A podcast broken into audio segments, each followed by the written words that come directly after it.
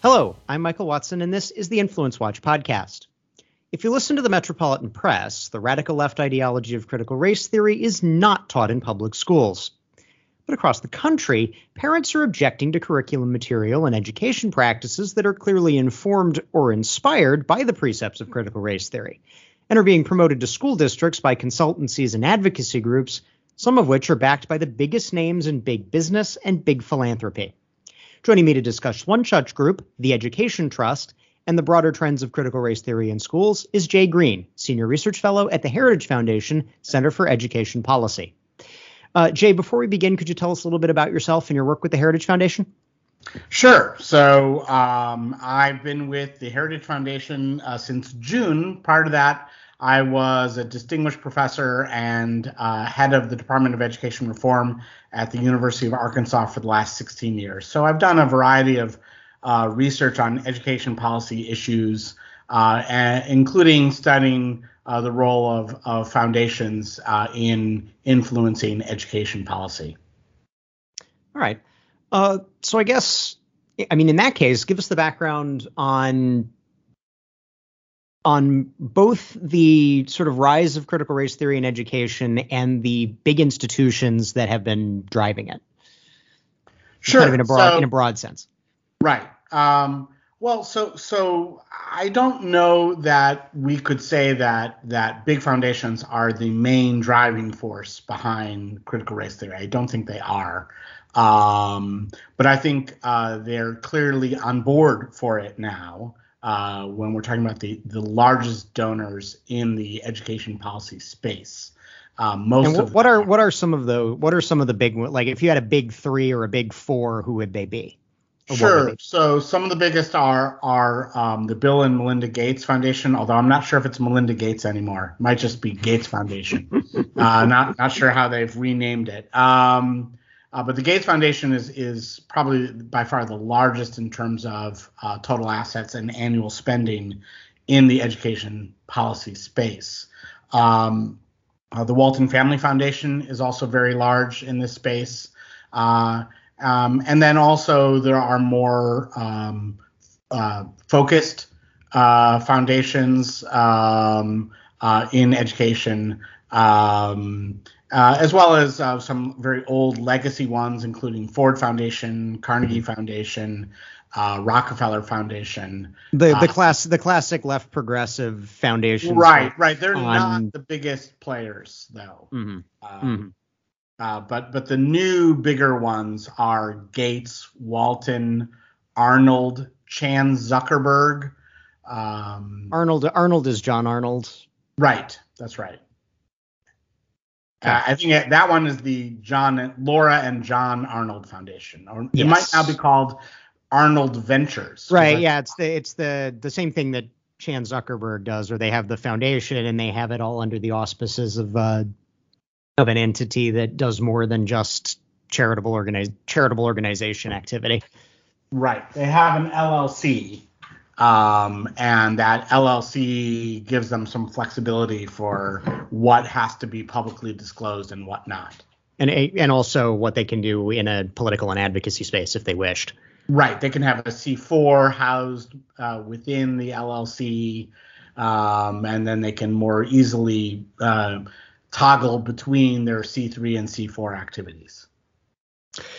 So how so now to the the critical race theory itself like how what the metropolitan press always says you know the the opponents of opponents of critical race theory people who are anti anti critical race theory Right. uh, they say that it is it's not taught in schools it's this uh, esoteric law law school level theory that applies to legal interpretation uh, why is that wrong So I'm not sure that it is wrong. Um, I think the truth is that critical race theory is simply a shorthand that critics have uh, of critical race theory have adopted to capture a set of ideas, some of which might actually have their origins in traditional critical race theory, and some of which have origins elsewhere. But frankly, there had to be some way to come up with a, a concise title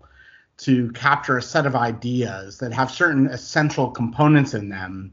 So what are, what are uh, those ideas and what are the essential yeah, components? So so um, so I think some of the essential components are um, a belief uh, in in race essentialism. That is that that race your race is an essential part of who you are and how you behave and how society functions.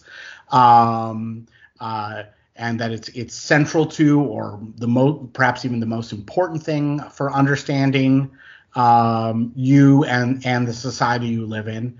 And there's also uh, the belief that um, that it's in some ways unchangeable. That is that you can't shed uh, your race or the role of race in society. That so mm. it's un- unchangeable in some in some deep way. And then um, uh, I think there's the belief that that um, people then can be divided by racial, uh, ethnic, and um, perhaps sexual identity uh, lines into uh, two big categories: the category of oppressor and the category of oppressed, and that the uh, two groups then deserve different treatment. Uh, that equity or justice demand that the oppressor is treated differently than the oppressed. Uh, the oppressor, in some ways, deserves to have their privilege taken away, to be treated harshly, and the oppressed deserve assistance and remedy for mm-hmm. for past wrongs.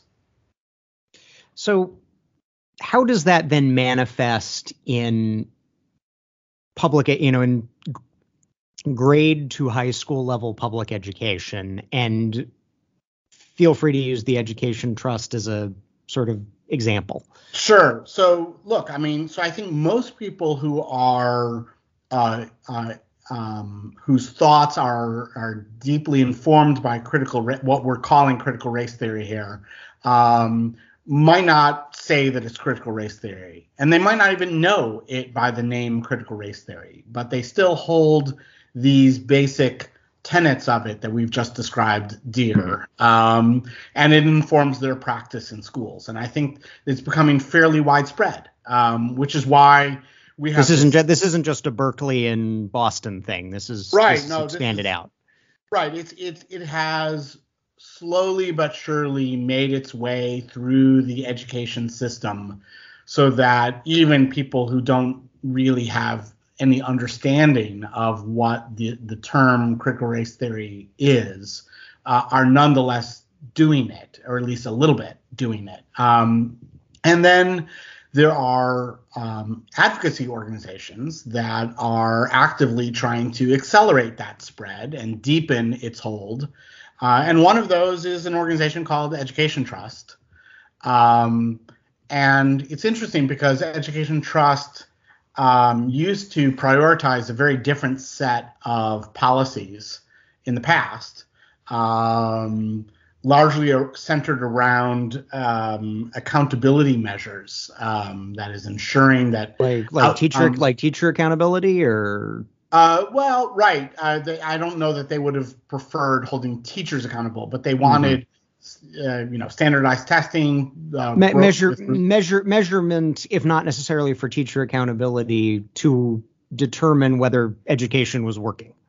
That's right. They wanted management by measurement. Um, so they had a technocratic orientation, uh, certainly early on, and were advocates for these kind of, of technocratic reforms where um, a centralized authority would, you know, determine the outcomes would develop measures of those outcomes, collect those measures, and then decide um, how to uh, adapt policy, training, or consequences in a way so as to improve those outcomes. Mm-hmm. And that was, I think, where Education Trust was in its earlier incarnation. But um, but many of these organizations in the advocacy space, including Education Trust, follow popular trends and they also follow trends in funding and so uh, the, the those trends have moved o- away from accountability um, and have have moved more towards uh, the promotion of social justice.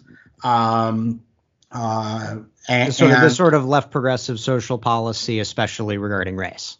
Exactly, which which then it really fully encompasses what we've been talking about as critical race theory. Now they're, they're doing it interestingly also uh, in, in the guise of what's called social emotional learning. Um, so so uh, social emotional learning was a, a term that used to kind of represent a, a set of skills and and abilities uh, that that um, helped people become successful in their adult lives that were independent of content knowledge. So these would be things like punctuality might be a social emotional skill. Your sort your sort of classic job skills and life skills that you know back back in the day that you would learn by working a shift at McDonald's. Right. These these might be a little bit independent of academic content knowledge, but they're still important for success in life, and schools may play some important role in conveying these social emotional skills. Now, in their earliest incarnation, what we now call social emotional skills uh, used to be called character, um, right, or Mhm. or virtue. Um, but we've kind of uh, transformed what are traditionally religious concepts into what are now uh, social scientific concepts, and Mhm. they've been stripped of their kind of original moral and religious content. And even, and even beyond moral and religious, they're sort of they're even their sort of classical content. You know, Right, well, to the I extent mean, they, to the like, extent they, they- Right. We we have not only lost their their original religious content, um, but we've also now lost their work related content, and they've now just incorporated a new type of moral content, which is the critical race theory stuff is now the new skill that that we need to be proficient at. So now, how does a group like the Education Trust train? I mean, I mean, and tell me whether they, are they training students directly? Are they training teachers uh, to form the the moral sense of under this moral framework of critical race theory, or that we So are they- calling critical race theory? Look, I think there's good news here. the good news is I think they're largely not training or influencing anyone. Um, uh, like a lot of foundation activity, um, uh, it pays for a group of people to sit around and write white papers and put them up on the internet, um, hold conferences uh, where they talk about them, uh, make speeches about how right they are, and so on. And it's it's really a group of several hundred people all talking to each other, but having relatively little effect on the outside world. And and I'm inclined to believe that that's largely true of Education Trust. So the the good news here is. Uh, probably not too much damage being done by by what I think are are some nonsensical ideas. Um, so I think in some ways they're reflecting uh, again some broader trends and not causing them. I don't think that there's um, this conspiracy where the foundations want these things to happen. They pay advocacy groups like Ed Trust to promote them, and then Ed Trust brainwashes our teachers with them, and that's how we get them. I actually don't think that that's largely what happened. I think instead the foundations and Ed Trust may be reflecting these trends, and Mhm. so the the harm being done here uh, is more in the uh, wasted resources and opportunity, um, as well as the general contribution to a uh, counterproductive intellectual uh, culture. What are- uh, what are some the kinds of people who might be thinking of more productive things? Mhm. What are, what are some of the examples of those counterproductive activities and ideas, and how how is how are those resources wasted? What are they wasted on? Well, they're wasted on writing reports about how um, uh, uh, social emotional learning actually involves treating people differently by race, um, and that teachers need to understand that they need to treat uh, students differently by race because their cir- circumstances are fundamentally different by race, and therefore um, be- interventions related to behavior or academic achievement have to reflect uh, and, and, what they believe is a proper understanding of how the world uh, has unjustly arranged resources and circumstances for people by race. That's that's a big part of yeah. what they're doing work on. Now, I don't think they're getting teachers to actually do these things, but that's what they're advocating for. Mm-hmm. Now, teachers are doing those things though, um, but they're not doing them because Ed Trust tells them to. I, I, think most teachers have no idea who Ed Trust is. So, uh, so, so is it? I mean, I guess tell. I guess let's kind of tease out the dynamics here. So, is it that teachers are becoming very interested in this sort of thing and then it goes up the chain or is it I think it, it's in it. This is like uh, like fluoride in the water. This is just kind of the the intellectual environment that teachers are operating in. It has mm, been mm. increasingly shaped by this set of ideas, um, and uh, and they get it a little bit in ed school. They get it a little bit by the consultants that their schools hire and bring in. Um, their administrators in their district and in, in their schools may glom onto these ideas because they think they're fashionable and are. Yeah, I mean, I mean, you've you've you've written quite a bit on the DEI, diversity, equity, inclusion industry. Right, which, right. Which it is a huge a, industry of consultants uh, bringing in trainings. Um, but I don't want to overstate how effective any of these trainings are. I mean, people aren't easily brainwashed, and and these trainings largely stink right? I mean, right. I, I, mean, I, would assume that's part of why we know about, especially the most egregious ones, right? Is people going, you know, this is nonsense. This offends, uh, you know, this well, this offends my general sense that we should treat people equally based on on their ethnic background rather than differentially. well, some people grumble about that and slip the information out to you know people like Chris Rufo or or you know my colleagues, um, uh, you know Jonathan Butcher and Mike Gonzalez at the Heritage Foundation, and that's how we learn about these things. But most teachers. Um, are relatively compliant and you know if they're told this is the kind of thing they're supposed to be doing then they it's not that they fully internalize it and believe it, but they try to go go along. You go through the, you go through the motions to get a paycheck. Yeah, no, they're not very good at it either. So I don't think that there's a big conspiracy of them again being brainwashed, but but they um but it's it is shaping the direction of where they're putting their energy in counterproductive ways to focus on race in these negative ways. And and that is that's really problematic and it's seeping into what kids think. So look, these this is again like what we're drinking in our water and over a very long period of time it can poison our society with some very bad ideas. Mm-hmm. So what uh, you know, so knowing that you can have these that this is the kind of intellectual environment that the teachers of both today and tomorrow are being formed, what what can be done? Uh, either in terms of public advocacy, persuasion, uh, but also in terms of parents and policymakers, uh, parents well, making decisions. Yeah, so I think there's good news here too. Uh, I think the good news is that the majority of parents actually are not really interested in this stuff. Um, it's not that they have some strongly held ideological opposition. It's just that they have very practical concerns, right? They, mm. they care about their kids. They want their kids to be normal finish school, get a job, form new families, and have decent lives, right? They have kind of very practical concerns that most parents have. Um, and then when they detect things that might interfere with that future path for their children, they get concerned about it and they begin to oppose it.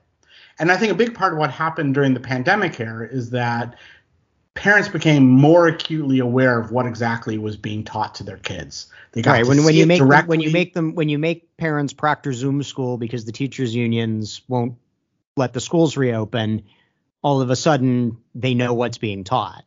Exactly. They could see the lessons. Also, materials were being sent home. They could look at the materials, and they began to get alarmed at at stuff that they just struck them as nonsense. Not because they're you know some ideologically committed you know conservatives. They're not. They're just very practical people who could see that this is is a is a is an something that might harm their children's future prospects in going down a path that the parents hope the children will go down uh, of kind of normal life job new family so on and they don't want their kids to be you know radicals with you know nose pierces and tattoos and stuff right? I mean this, this is stuff that freaks people out. Um, mm uh, you don't want your kid to become a radical. You want your kid to kind of come out normal.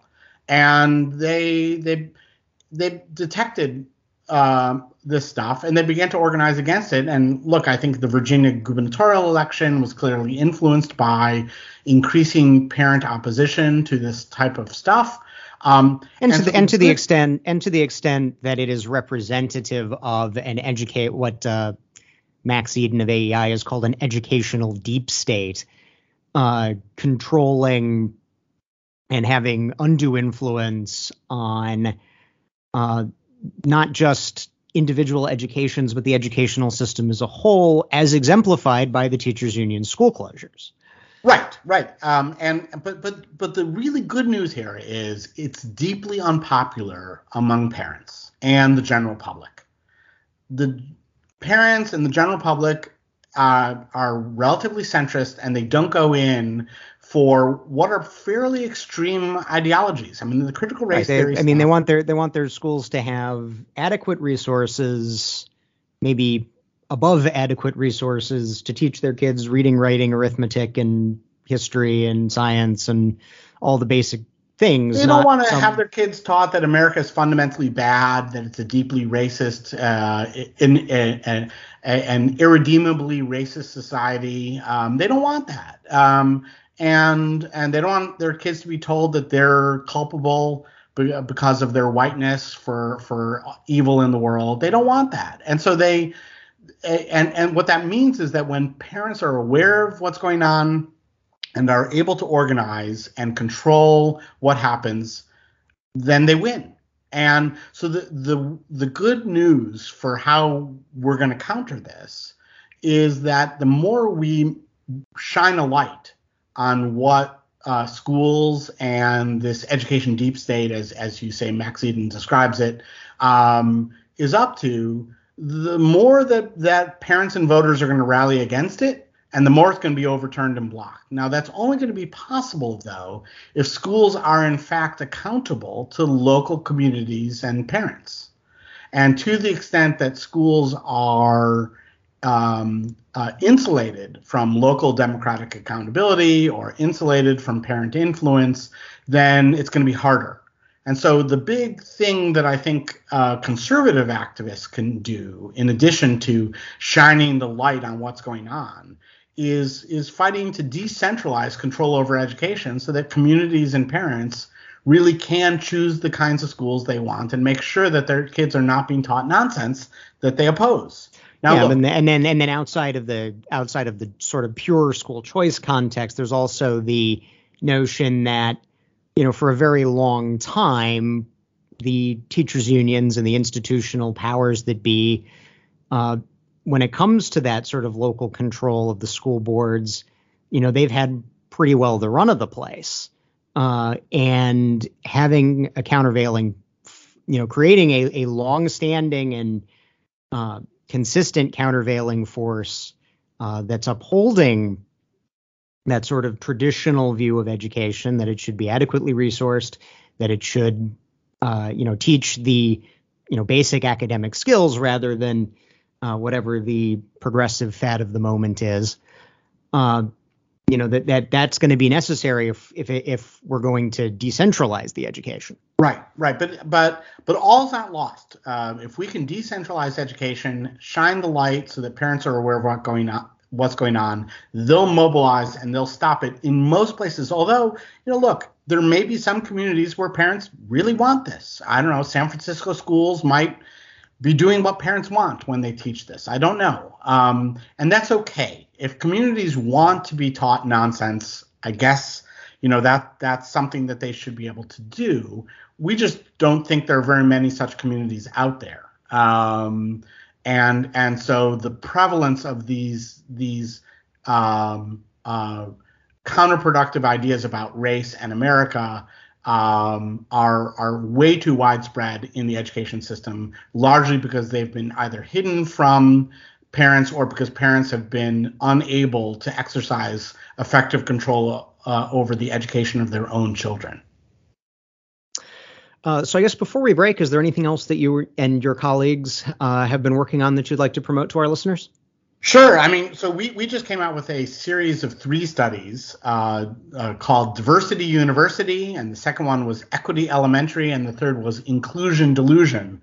So three studies, uh, diversity, equity, and inclusion in order. It was a beautiful thing. Um, and in it, we we document uh, the extent of of DEI staffing in higher education. Um, and then we show how it's it's actually making its way down into the K-12 system. Uh, and then lastly, we show that actually the the growth of DEI uh, is really just a, a, tool for political organization within those school systems, and that uh, in particular, anti-Semitism is strongly associated with uh, DEI staff. Yeah, because these are uh, the the DEI staff tend to be from the very radical left that has taken an increasingly hostile line towards the state of Israel. Right, and and look, this is just a canary in the coal mine, um, because the truth is they have hostility to a lot of other things that people might think of as decent and sensible, but you can more easily pick it up with respect to Jews, and that's that's how how we measured it in our most recent report, Inclusion Delusion. Well, uh, thank you again to Jay Greene of the Heritage Foundation Center for Education Policy for joining us. Uh, we will include a link to his work, including the three articles mentioned, uh, in today's show notes. That's our show for this week. We encourage our listeners to subscribe on Stitcher, Apple Podcasts, or Spotify. And if you have subscribed, thank you. And please leave us a five star rating. Those ratings really help us find new listeners, especially if they come with a positive review. We'll see you all next week.